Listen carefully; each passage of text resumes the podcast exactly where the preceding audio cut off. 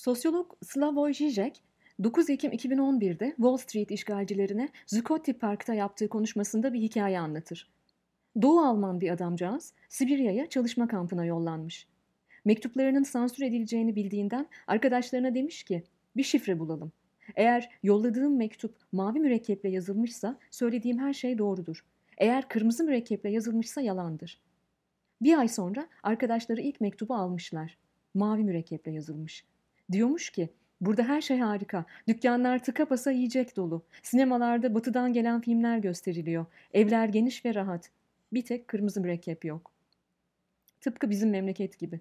Batılı ülkeleri kıskandıracak barajlarımız, köprülerimiz, tünellerimiz, metrolarımız var. Tek eksiğimiz kırmızı mürekkep. Tek eksiğimiz gerçeği olanca çıplaklığıyla ifade edebileceğimiz bir dil ve bir alan.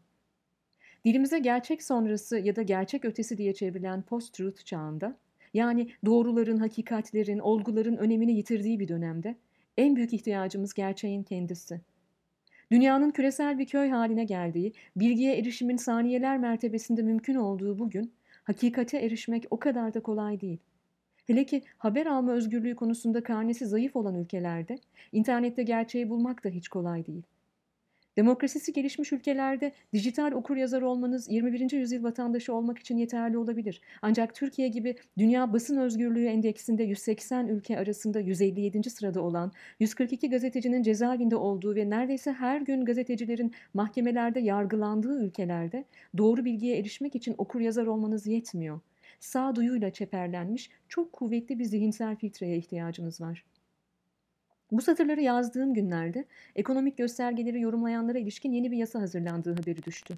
Buna göre ulusal ekonominin genel yapısına ve finansal göstergelere ilişkin haberler veya yazılardan dolayı da ceza alabileceksiniz. Bu yasa geçerse, önceki yıl bu zamanlar %20.8 olan genç işsizliğinin yılın bu döneminde %27.41'lik rekor bir seviyeye eriştiğini, önceki yıl %28.6 olan ne eğitimde ne istihdamda bulunan genç oranının yılın bu döneminde %30.1'e yükseldiğini herhangi bir mecrada okumanız imkansız hale gelebilir. Türkiye'de son 10 gün içinde 3 ayrı aile siyanürle intihar etti. Bu yasa geçerse bu intiharların sebebini ekonomiye değil ateizme bağlayan vicdan fukarası medya insanlarının sayısı artabilir.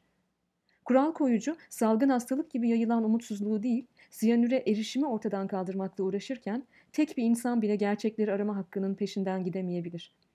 Geçtiğimiz günlerde bir yıl önce 11 yaşında kızı Rabia Naz'ı şüpheli bir biçimde kaybeden baba Şaban Batan, evladının ölümünü incelemek amacıyla kurulan ve olayın gerçekleştiği Eynes'e giden Türkiye Büyük Millet Meclisi Araştırma Komisyonu'nun çalışmalarını olay yerinde takip eden gazetecilerle birlikte gözaltına alındı.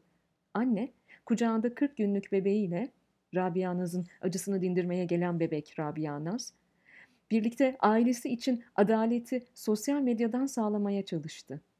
Ancak özgür bir basınla erk sahibi sorgulanabilir, hesap vermeleri sağlanabilir.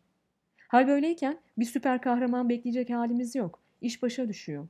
Bireysel çabalarla ekonomiyi iyileştiremeyiz evet ama klavye başından kalkabilir, pasif vatandaşlıktan aktif vatandaşlığa geçebilir, içinde yaşadığımız toplumu iyileştirmeye azımsanmayacak bir katkı koyabiliriz.